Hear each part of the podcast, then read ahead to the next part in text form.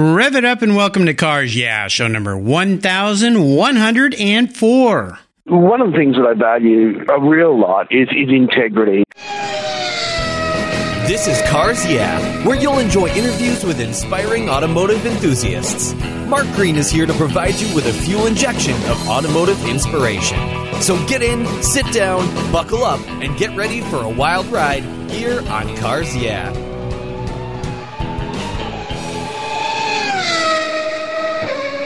Hello, automotive enthusiasts. I'm revved up and so excited to introduce today's very special guest calling in from Australia, Paul Mathers. Hey, Paul, are you buckled up and ready for a fun ride?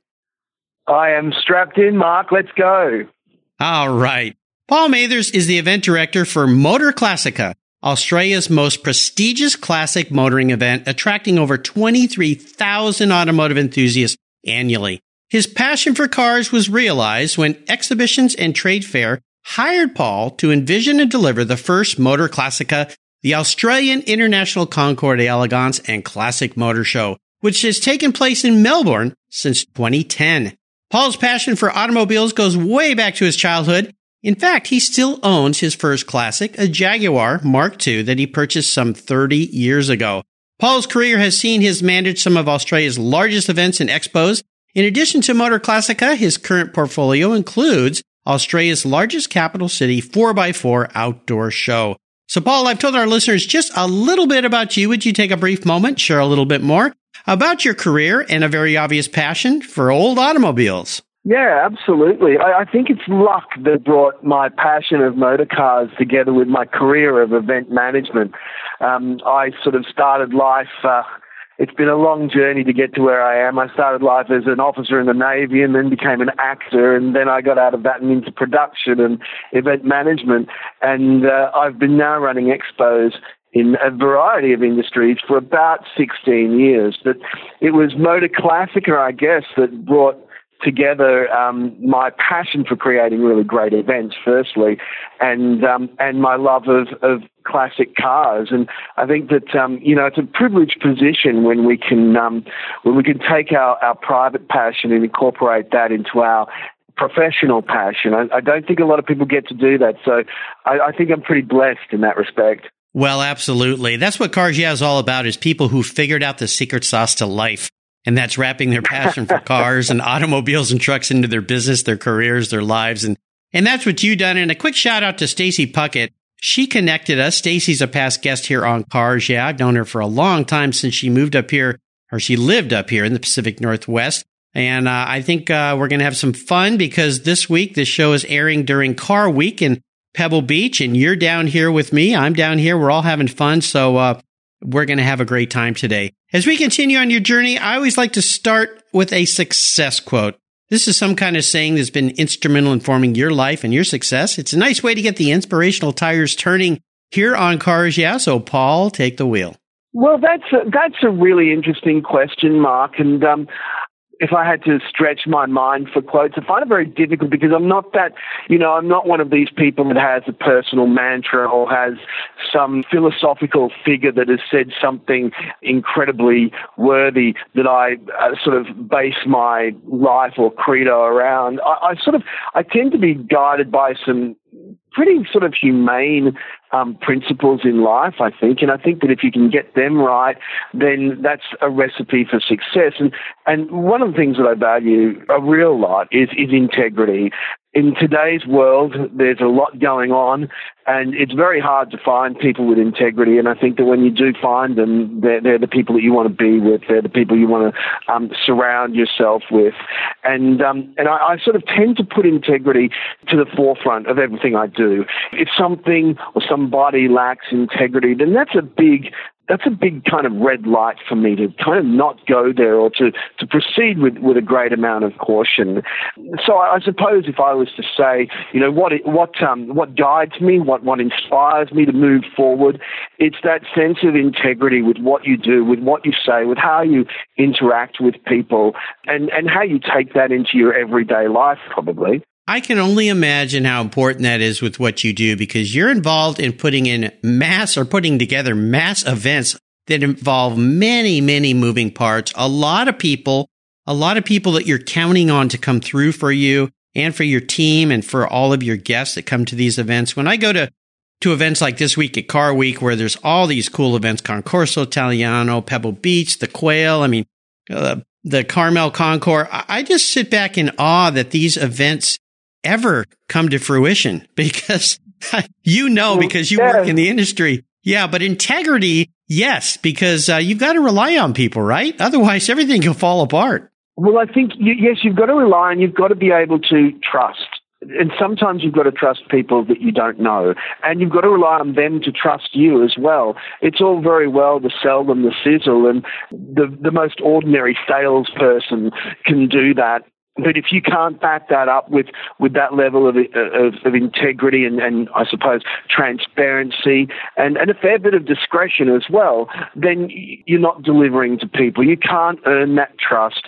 You can maybe achieve something once, but you certainly can't achieve something 10 years in a row or 15 years in a row and yes, you know, as you can imagine with these car events, particularly, you know, you, have got very big car events in the United States. Motor Classica would be one of the biggest here in the, Australia, probably the Southern Hemisphere. But even with Motor Classica, you know, there are so many stakeholders, whether it's the collectors who put their cars and motorcycles on show, or whether it's the sponsors, or whether it's the exhibitors, or whether it's the car brands that are involved, or whether it's, you know, the champagne partner, whether it's the visitors who pay good money to come and see the show, whether it's the volunteers or the car clubs that are involved. I mean, we would have, you know, there's 23,000 people that come to Motor Classica each year, which in terms of visitor attendance makes it one of the biggest in the world. Um, of course, we spread it over three days and that allows us to do that. But there's, there's so many more behind the scenes that help to bring it all together and and all of those people rely on you and not all of them know you personally of course when they do get to know you the job becomes a whole lot easier there's a sort of a, a suspension of I, I, think there's a. I think that what, what happens is people have to suspend any um, um, fears that they have, and, and they have to sort of say, well, okay, this this person, I'm going to trust this person, and, and you can't abuse that trust. You have to treat it with integrity and discretion, and you have to really honour those people that choose to trust you. Absolutely, absolutely, and of course, I'd be remiss to to uh, also mention uh, the Laguna Seca historic races that are taking place this week out here Incredible cars, race cars. What fun. Well, let's talk a little bit about you. Go back in time and talk about a story that instigated your personal passion for cars. Now, I know you've been into cars for a long, long time. My goodness, you got a, a car you've had for 30 years, the first classic. Kudos to you for hanging on to that. Most of us aren't that smart. Tell us about a pivotal moment in your life when you knew that you were going to be a car guy. It's interesting. Cars are a really emotional thing for me. I know that there's people that see them as um, a, a, fiscal arrangement or they're very practical and pragmatic about their cars. I think the reason why I've had my my Mark II for 30 years is because I just can't bear to let go of it. There's been cars in the past that I've let go of that I probably regret that I did. I, I was thinking about this over the weekend and I, I thought to myself, you know, I'm not really from a car family. I don't have, you know, a whole bunch of car people in my family. But if I think a bit deeper, I thought, well, geez, I was never without cars in mm-hmm. my life. You know, when I was very, very young, I used to be taken to demolition derbies and speedways with my dad. And, and of course, we have a, a big race over here, the Bathurst 1000, which oh, back yeah. in the 70s was called the Hardie-Ferodo 500.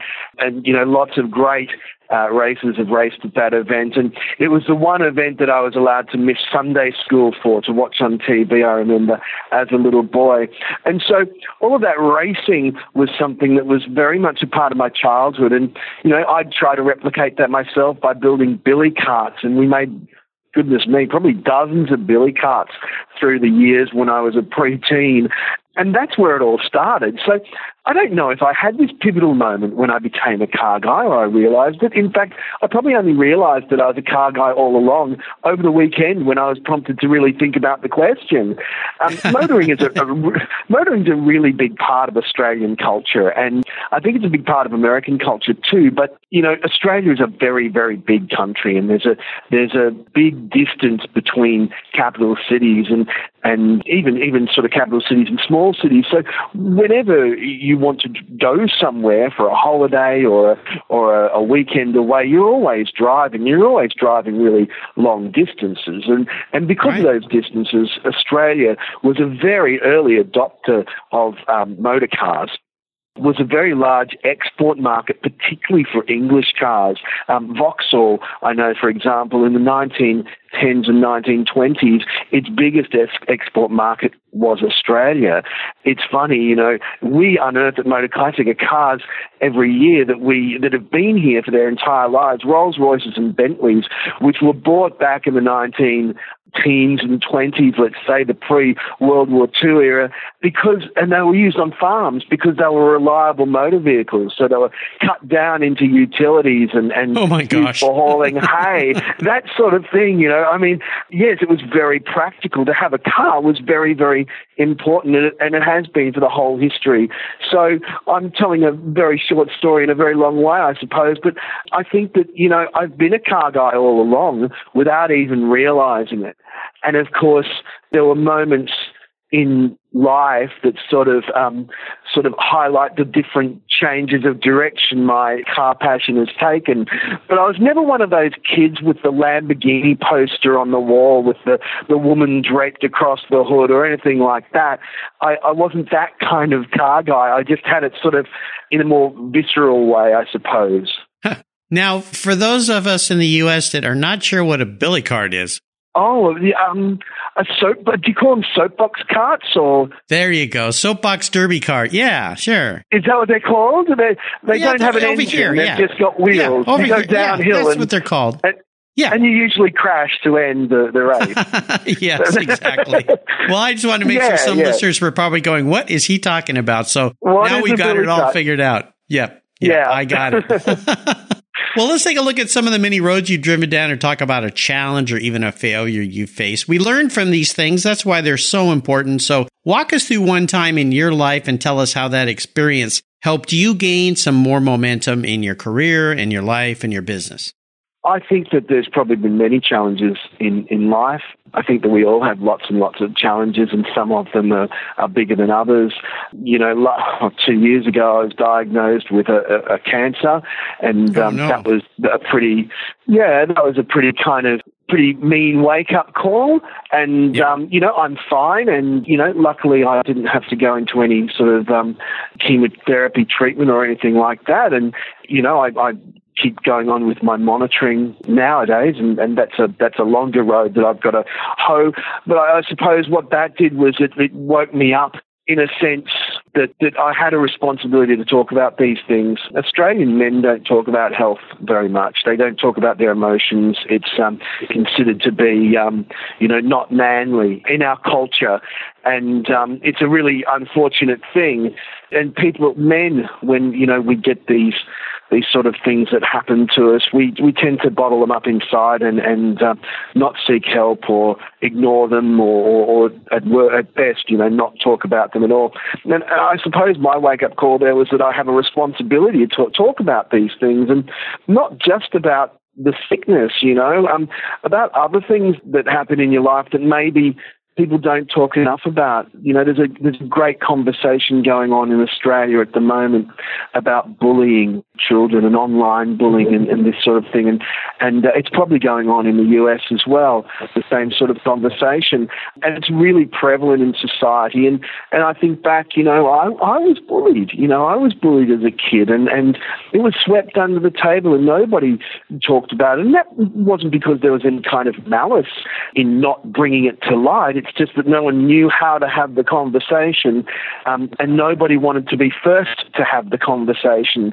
And so I think that when I look back on those pivotal moments in life, those those little turning points where you can take one road or you can take the other, the road I'm I'm trying to take now, I suppose, and, and the way I've been woken up is that um, is that take take the harder road. You know, take the road that that requires talking about it, that brings things out into the open, that shares the problem. Because you know, if I've got a problem, I'm probably not the only one with it. You know, I'm not Robinson Crusoe. There are others out there. And you know, sometimes all it takes is to reach out, or, or for those people to know somebody else is dealing with that same thing. Society would be so much better if we had a conversation rather than an argument about things. Um, you know, there's lots of, oh my goodness, you look at the political situation around the world at the moment, and, and all you read about is left versus right. And I, I can't stand that. It's not a debate even. It's an, it's an argument. It's a, it's, a, it's an argument that completely is lacking in any kind of logic and humanity. We're all people. Let's forget about this leftist and rightist thing. You know, let's, let's have a conversation. Let's talk about where we've got commonality rather than where we've got difference. And uh, I think that that's what I've learned. It's a it's a big lesson to learn when you're 50, and it, it requires thinking about the world in a completely different way. But um, I think that there's probably a little lesson in that for everybody. Oh yeah, I'm you know I'm glad you brought this up, and thanks for sharing a really personal time in your life. And I'm so happy that you're fine now. Uh, but yeah, monitoring things. You know, your story brings up a great past guest I had here on Cars. Yeah, Debbie Baker She's the president of an organization of an event called Cruising for a Cure. She lost her husband very quickly to prostate cancer. And it was something, and, and that's a cancer that men get that they don't talk about. Nobody wants to talk about it, seems like. And she now puts on a show where there's 3,500 hot rods show up and they do free screening for men at this event. And she has literally saved hundreds of lives by men going up and getting a quick little blood test and some of them having found out, oh my gosh, I might have cancer. And they did. And they got it early and they're still alive and they're still in there. And the fact that she brought this to the forefront and used cars as the avenue to do it that opened that door for a lot of guys that didn't want to talk about it was pretty amazing. So for those listeners that didn't yeah, listen to Debbie's fantastic. show, yeah, go back and listen to it. But I appreciate you taking us down that road. And I'm so glad you're healthy and doing well today. Let's shift gears though and go to the other end of the spectrum. I'd love for you to share what I call a, a career aha moment because you're doing something that a lot of people they go, Oh my gosh, this guy gets to travel the world and go to events and learn how to put on events and put, I mean, yeah, living the life, right? As if it were easy. We know it's not, but from the outside, it looks like a pretty glamorous deal. Tell us about a big career aha moment that kind of changed the direction for you that had great meaning. Well, I'm not going to lie, Mike. Sometimes it is glamorous. the best thing about coming, the best thing about coming to Car Week um, in the United States is that Yeah. um, well, I get to represent my own event, which is really, really exciting. And then when I get to go overseas and I talk about Motor Classica, I'm, I'm surprised how many people have actually heard of it, might have seen photographs of it in some of the motoring press and, and whatnot. Mm-hmm. So that's really great. And, you know, I can suspend my life at home for a week or so and, and mix with some, you know, pretty interesting people. So it, it can be glamorous. And Motor Classica too, is, it can be glamorous as well for the people that are in, involved in it, albeit, you know, to a, to a smaller extent because we're a much smaller market over here in Australia. Uh, and, you know, the, the group of cars that are here locally or within sort of easy travel distance, uh, it's a smaller pool. And, you know, we have a lot of political issues which mean that cars get sold and never come back and all of this sort of thing, which is really unfortunate. But I suppose light bulb moments this is a really interesting one, and tell me if you if this is your experience too, Mark, because I'd be really keen to know. I had a really hard time getting the first Motor Classica together. It was very, very difficult. The industry or the movement, the classic car movement over here in Australia, uh, said that it couldn't be done. They said that it had been tried before. You'll never get the support to do it. There aren't enough cars in Australia. Australians can be very, very negative when it comes to new ideas. It's it's unfortunate, but it's it's true. And so we had not necessarily a lot of opposition to this show, but certainly not a whole lot of collaboration and buy-in. And um, it wasn't until we actually got it going, and and you know the company that I, I worked for lost a lot of money in, in putting it on, uh, that um, that sort of we just we realised what it was that we had. And I think the light bulb moment for me was that um, the first Motor Classica I walked around and I sort of wanted to see how people were going to react with this new event that we'd created. And, and what I saw was generations, you know, three generations of mostly guys, you know, granddad, dad, and son, for example, walking around this event talking and telling stories. And, uh, you know, they'd yeah. stop at a car and, and dad would say, well, um, oh, you know, I remember well, you know, Dad, when you had that car, and uh, yeah, your granddad had that car, Billy, and oh, really, one of these? What's this? You know, and, and yes. they started this whole kind of history recreation at the event. It was like, you know, when we were, when, oh gosh, not when we were young, my goodness, like generations, thousands of years ago when we were all in tribes, people would sit around a, a fire and they would tell stories and, right, and that's right. how histories were passed on. And it's, it occurred to me that here we had created a forum that was essentially that fire pit and people were telling their histories around it. And it suddenly occurred to me that this isn't a show about cars. This is a show about people. This is a show about communities. Yeah, you hit the nail on the head. Uh, absolutely, Paul. Um, I have learned after a thousand one hundred and four talks now, with you being that numbered guest, that this this thing that is cars, this car hobby, the car industry, the car passion, everything about it, when it is stripped away, it's really about the people. And this car week in Monterey is always about the people. It's the people you see you haven't seen for a year that are an instant friend, the new people you meet who become instant friends, and the stories they tell about their cars, their race cars, their collector cars. I mean, that is what it is all about. And uh, you hit the nail on the head. So it's exactly and what your no event class does. Yeah. barrier. There's no class there you go. barrier in Yeah. this either. You know, the, the cars tend to break that down, and I can proudly drive one of my humble collector's cars. You know, park it up next to a, a mate who's got a McLaren F1, and uh, Yeah. you know we can have a, a conversation and uh, and Yes. a drink or or a coffee or, or whatnot, and for that moment in time, we're completely equal. And, and I, I love that because that's nothing that was planned. You know, I don't think that if I'd have pitched to my boss at the time, oh, let's create a show that brings like-minded people together to just, um, you know, find some common ground and, and have a chat and share their history. You know, they would have thought I was crazy and sent me off to some asylum, but, but that's what ended up being created. And that was a real light bulb moment for me. And so, you know, as we move forward in developing Motor Classica and other events that I work on too, it was a light bulb moment for a lot of um, my professional development. I think about, you know, how do you put the people first? Yeah, yeah. Well, you hit the nail on the head again. I've been fortunate enough to be asked to be a keynote speaker at uh, many events. One of the most recent ones was the Forest Grove Concours in Oregon that took took place last month, and that's one of the things I talked about was that cars and car shows and car events cross all social economic barriers. It everything about politics goes away. Everything about who you are, how much money you have or you don't have goes away. Um, your race, your color, your gender, whatever your sexual prowess, whatever it might be, or your choices, they all they all dissolve away, right? And it's just car people Yeah. that are enjoying Yeah. a passion together. It, yeah, that is the joy, and it's very unique. I've learned in the car industry and the hobby uh, as opposed to other ones. So I'm so glad you brought that up. But you brought up something else, and that is cars. And I want to ask you this question to have a little bit of fun. What was your first really special car? Maybe it was that Jaguar. We can talk about that and maybe share a special memory about it. Well, look, it was. It was a, a special car, and the circumstances surrounding me getting that car were fairly special as well. I was um, 20, not turned 21 yet.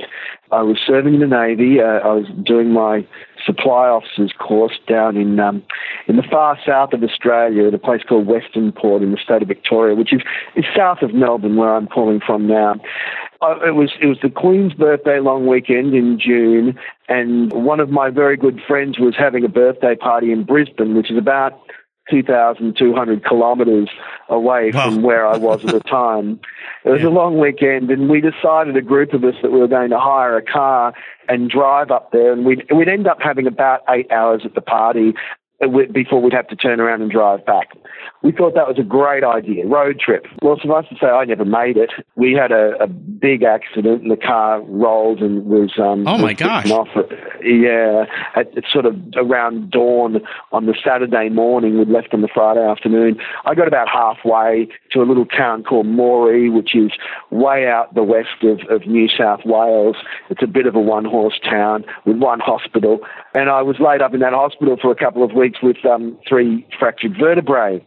Ooh. And yeah, yeah, not what you expect, right? No, and, no. Um, my parents came down to visit me from Brisbane, which is where they lived, and my mum and dad they'd gone out and they'd seen the car in the police yard and they'd seen that it was totaled, and uh, my mum came and sat by the bedside, and you know she was a, a typical mother, and she was grateful that I was going to be okay, and and uh, she said the strangest of things.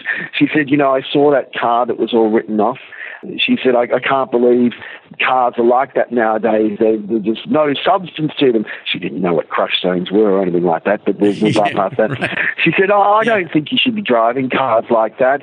She said, What you need is a good solid car like a Jaguar. now.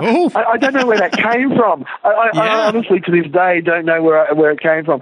But I, thought, oh yeah, well, you know, I can see myself in a Jaguar, and yeah. um, and I held it to it. So um, I had a few weeks of convalescent leave after that, and uh, I was at my parents' home recovering from the accident. I said, so let's talk about this whole Jaguar thing. And uh, clearly, Mum had started something that she didn't know how to finish there. yes. And uh, I got together with my uh, my dad's cousin. His name's Scott.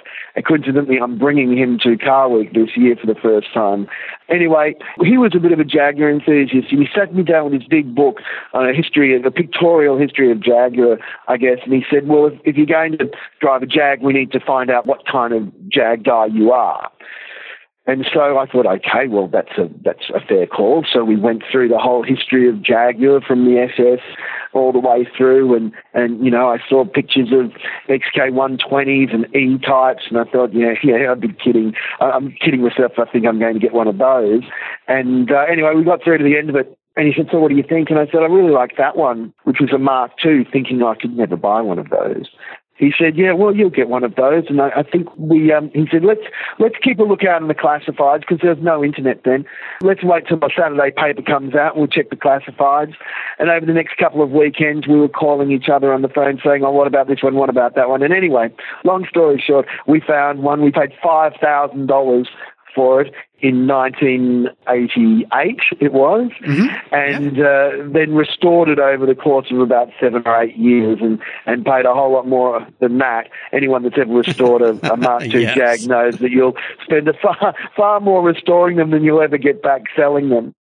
Um, but yeah. you know that car's been great to me. It's it's had a really strong emotional significance. I lost my mum a few years ago, so the chances mm, of me ever selling that car have have you know, diminished even further. I, I think. Right, right. And and so it's very close to my heart, and it's a it's a special car. I, I drove it as a daily driver for 12 years, and it was still a fantastic car.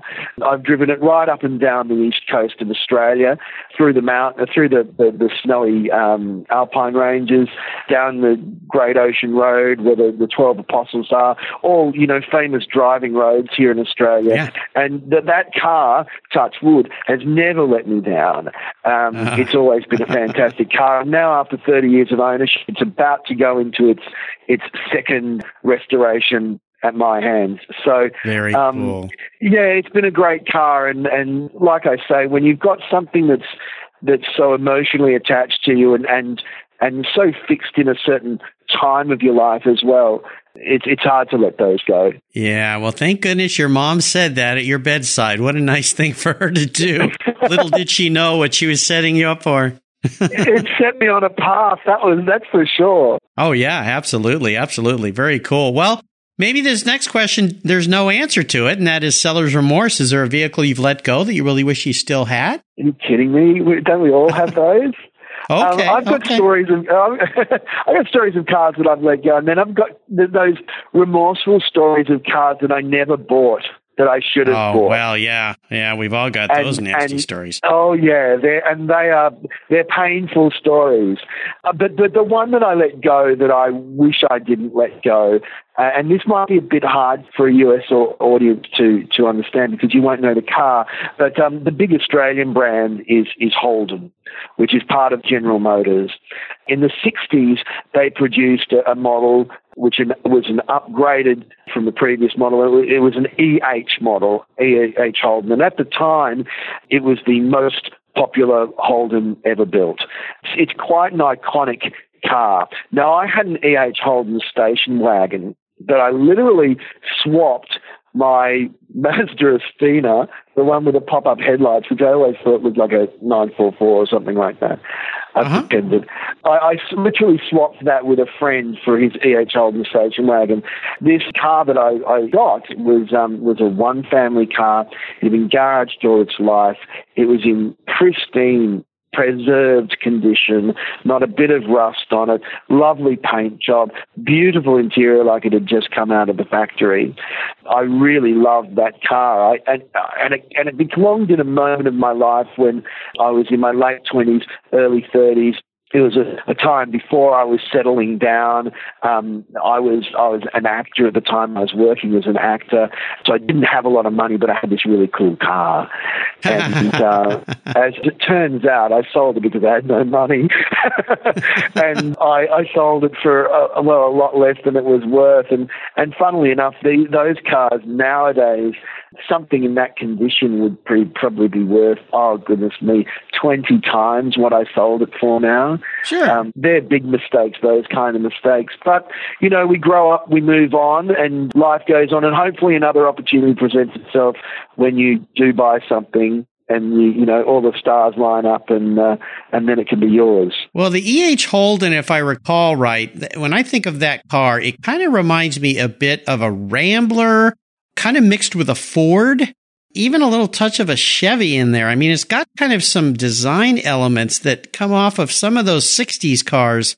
It's kind of cool. I mean, it's it's it's really got a, a personality to it. Oh yeah, they were very cool cars. I mean, th- this was the first car with the red motor in it, so they had the, the grey motor, which was the less, the smaller, less powerful motor, and, and all of a sudden the EH came out with the red motor, and, and that was a big deal. I think that stylings had uh, a GM styling. So they probably come a little bit from Chevrolet, although they yeah. were manufactured and, and, designed over here. So they did still have an Australian feel about them. But, you know, they were a big, long, heavy car with drum brakes and, you know, yeah. they were hell to drive in the rain. And rain and traffic and drum brakes, you know, that's not a good threesome no, to be a no. part of. um, Very cool. Very cool. And, uh, but it was a great car, you know, and, and I loved it. I, I really loved it. And there were still drive-ins in those days, so you could back your car up onto the little mound at the drive, and it had a, a split tailgate, you know, that opened upwards and downwards as uh-huh. well. You could open that up, and you'd have your your duvet in the back and your p- stack of pillows, and you could watch a film, the drive-in and it was that's cool. what, that's what they were built for. It was a great yeah. car. Well, I would love for you to tell our listeners a little bit more if they are fortunate enough to attend a Motor Classica. What is the event all about? What would they see? Well, Motor Classica, I, I suppose, is I don't like to say that it's Australia's version of something because I think that what has evolved with this event is is something that's really uniquely Australian and and very much different as much as it has. It has as much difference as it has in common with some of those big events like Pebble or, or, or like Villa d'Este.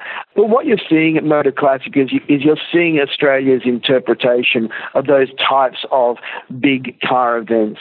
Um, we attract cars from all over Australia and, and, and some from overseas as well, although still in small, small numbers at this point.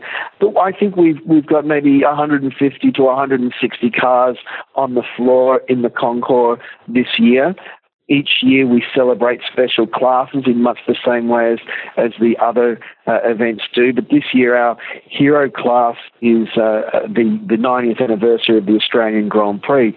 Now, the Australian Grand Prix is one of the longest running road, uh, track races in, in, the world. And uh, Australia, like I say, has, has got this really strong, not only motoring history, but motorsports history as well. And so the Australian Grand Prix, uh, a lot of very famous people have raced it before before it became part of the international series, when it was in the Tasman series. So we've got cars that were driven and, and raced and won at the hands of people like um, Jack Brabham, Bruce McLaren, Jim Clark, Graham Hill, um, Nelson Piquet is, is probably the most recent one we had from 1981, and sort of going all the way back to 1928, where we've resurrected the very first Australian Grand Prix winning car. So that's a really exciting group of cars that are involved in this year's show. And we're, we're looking at different other marks as well. We're celebrating Cadillac and we're celebrating Art Deco cars. We're celebrating micro cars, which, as you'd know, have become very, very collectible over the last 10 years. And there's an incredible display of those that, that we've put together. So we, this is this is Australia's big motoring event, and strangely, it exists at a period of time where there's no actual Australian motor show. The Australian International Motor Show, like your Detroit Motor Show or or like Geneva, it, it doesn't exist anymore.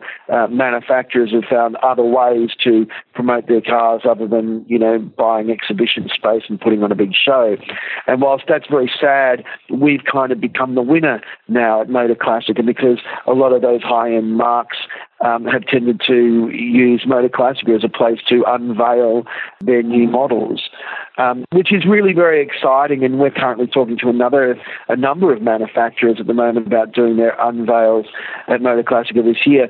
But but what can you you expect to see? Well, you can expect to see the best collection of cars, collectible cars in Australia this year, all under one roof in a beautiful 1880s built Victorian era exhibition hall, the Royal Exhibition Building, which is the oldest exhibition building in the world that's still being used as an exhibition building. Um, it's a beautiful space, and anyone that's you know picked up a copy of um, you know Octane or um, Classic and Sports Car or some of those magazines will have seen coverage of Motor Classic and, and, and cars in that beautiful old building, and that really sets us apart as well from a lot of other international events which are outside but we have lots of different elements um, wrapped up in Motor Classica too. So there's not only the Australian International Con- Concours d'Elegance, but we have a tour on the Thursday morning which sees many of those cars drive through the city. We have um, an area called Club Sandwich in which we bring in a whole bunch of car clubs from around Australia and they do club displays of their cars. And, and what we're striving to create here is something that's that's very inclusive. You can have a VIP experience at, if you wish, and be wined and dined all day, and that's very, you know, high end, I suppose. But you can also just be a regular guy or girl that loves cars and come with your your, your family and enjoy a really great day out with some fabulous automobiles and, and hopefully learn something along the way. And of course, the other thing is we we have taken it upon ourselves, I suppose, to leverage Motor Classica to help younger people gain their first exposure or experience of classic motoring. So we've introduced a schools program, for instance, that is designed specifically to introduce school kids from the age of sort of 12 through 15 to their first experience of, of classic motoring, whether it be as a collector or investor, or whether it be as, as some kind of trade that works on those cars or designs cars. And so this is a very interactive opportunity for young kids to get involved involved. I mean, we've all got our first story of how we became involved in classic cars, and so I, I suppose Motor Classica for the, these kids becomes their first story on how they became involved in cars. But it's a great event. There's a lot of people come to it. It's, it's well loved and it's embraced um, by it inspires and it's inspired by. If you if you're a regular at Pebble Beach um, and you came to uh, Motor Classica for the cars alone, then you may feel that it's a little bit wanting, I'll be honest, because we don't have that critical mass of very, very, very special cars that might go to an event like Pebble Beach, which is 60 odd years old. Um, we're, we're not even 10 yet. And I'm sure that we will get to that point. Australia, as I've said before we started talking, Mark, it's a long way away from anywhere. But um, I think that if you came to Motor Classica for the event, as opposed to just for the cars, but for the experience and for the event, I think that you'd find it genuinely um, up there with the best in the world. It's it's a very exciting place to be in October. Absolutely. And a reminder, our listeners, you can find a link to the website to learn more about Motor Classica on Paul's show notes page on the Cars Yeah website, or just go to motorclassica.com.au. All right, Paul, here's a very introspective question for you. If you were a vehicle, what would you be and why? well, I wouldn't be Australian. I think that, you know, I'm a bit kind of, oh, I can be a bit sort of conservative and stuck in my ways a little bit. I think I'm probably old and English, but I think I've got a bit of edge as well. Okay. So I think I'd probably be something like a, a three litre Bentley or, um, a blower Bentley, or maybe a, a, a, like a 1930s Lagonda Rapide. You know, something that has a bit of class, something that's that is a bit establishment, but also something that's got a bit of balls about it. Ah, there you go. There you go. well, Paul, up next is the last lap. But before we put the pedal to the metal, let's say thank you to today's Cars Yeah sponsors. Do you know the best way to protect your vehicle, both the exterior and the interior? Is with a car cover. I've been using Covercraft car covers since 1975. That's right. 1975. It's a fast, easy, and inexpensive way to keep your vehicle looking new. Covercraft has been manufacturing premium quality exterior and interior covers for over 50 years with a stellar reputation for durability and design. They're the world's largest manufacturer of custom patterned vehicle covers that are crafted to fit over 80,000 patterns and growing. They are the only cover I'll put on my vehicles. You can choose from a wide variety of fabrics, styles, colors, and more. From full cover designs for factory to custom made vehicles, plus convertible top covers, trucks, truck cab coolers, motorcycles, scooters, ATVs, trailers, campers, personal watercraft, and a wide variety of custom features. Covercraft is the right choice. Learn more today at covercraft.com and tell them Mark sent you. That's covercraft.com. What's every automotive enthusiast dream? To design and build that perfect garage. My friends at Metron Garage are a group of creative talents who've combined their passion for cars with their careers in architecture. Their service includes unique garage design and state of the art fabrication. They will create the coolest custom garage for you and your vehicles. Metron Garage's system features fully engineered commercial grade material and structural framing that's stronger than traditional construction.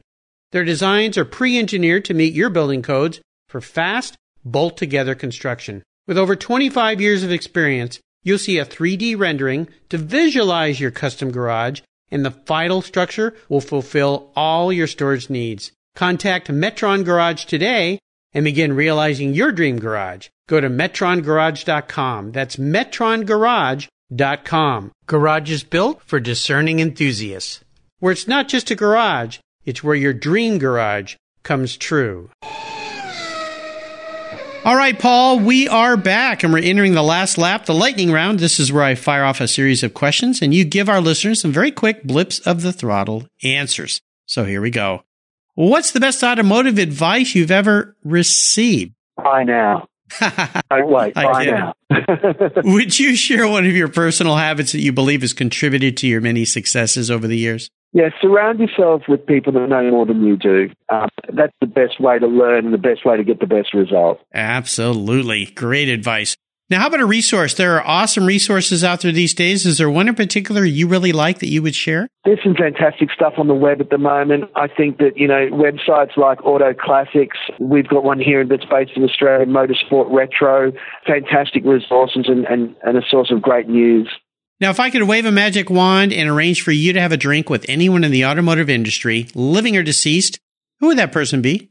Can I have two? Oh, sure, why I'll- not? I'll- I'm feeling I'll- very generous today. I'll, I'll say Colin Chapman and Graham Hill. ah, two two British, yep, uh, guys that uh, yeah, definitely would be fun to talk to. stories. Yes. Oh, yeah, gosh, they'd be great to talk to, I think. Yeah. Could you imagine? Oh my goodness. Now, how about a book? Is there a book you've read that you think our listeners would enjoy? Look, I've got to be honest. I'm not reading a lot at the moment because most of my most of the reading that I do is research. But I did see a great film, and I, I do watch a lot of films. I, Uh-huh. I really recommend the the McLaren film, the film about the life of Bruce McLaren.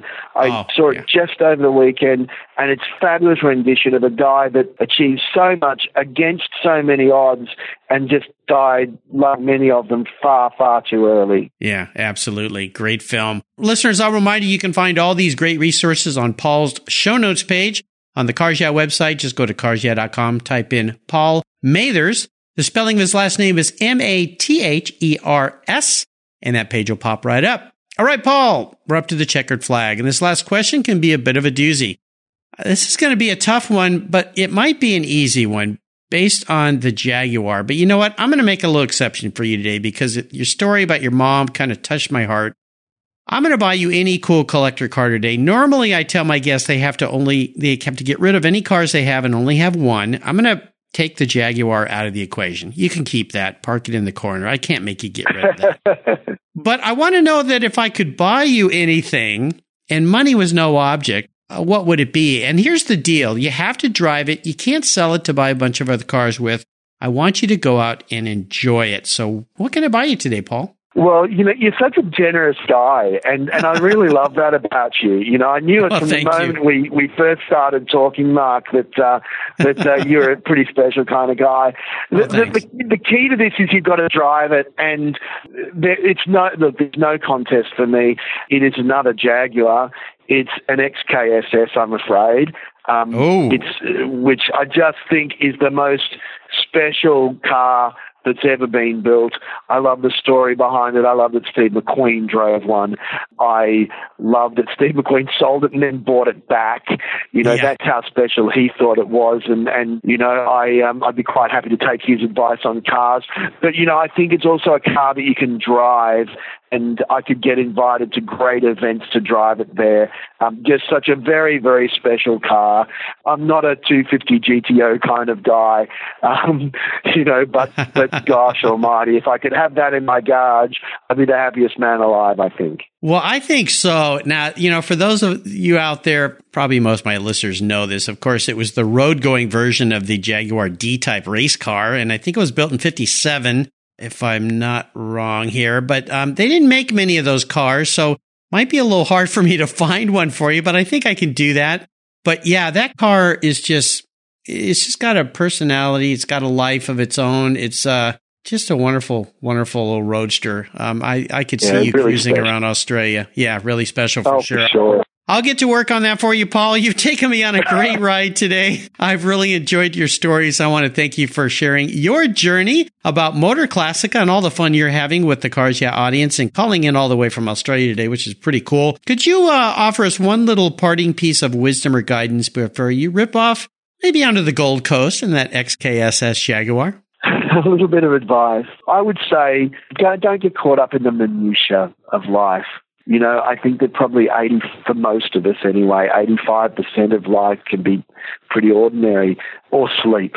Most of Yeah. life is waiting in queues or having a fight with your partner or not getting a good night's sleep or not being able to find a toilet when you need one. I mean, life is just full of all those, all that crappy stuff. But if you can hold on to that 15%, that really great 15% that is gold in your life and celebrate that and remember it and keep coming back to it and live for that 15%, I think you've found the secret. I think so. Nicely said. And again, what's the best way for our listeners to learn more about Motor Classica? Well, best way is, is uh, our website, motorclassica.com.au. You can follow us on Facebook as well or on Instagram.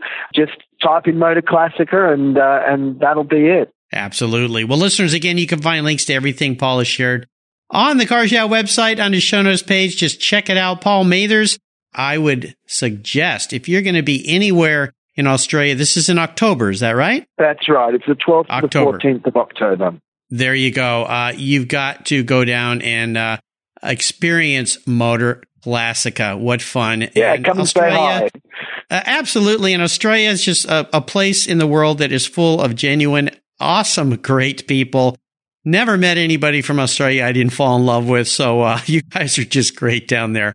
Paul, thanks for being so generous today with your time, your expertise, and for sharing your experiences with our listeners. Until you and I talk again, I'll see you down the road. That's it's a pleasure. Thank you, Mark. You're welcome.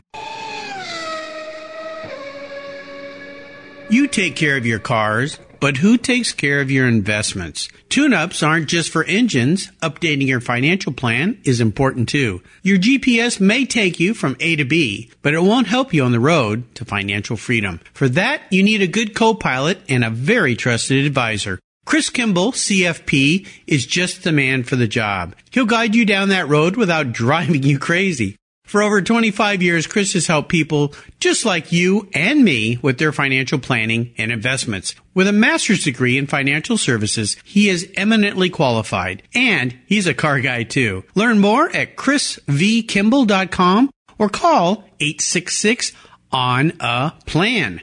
Securities through Money Concepts Capital Corp. Member FINRA SIPC. CK Financial Services is not affiliated with Money Concepts Capital Corp. Thank you so much for joining us on today's ride here at Cars Yeah. Drive on over to carsyeah.com to find show notes and inspiring automotive fun. Download your free copy of Filler Up, a fun book filled with gorgeous photographs of fuel filler fun, including quotes from more inspiring automotive enthusiasts. Download your copy today, and we'll see you next time on Cars Yeah.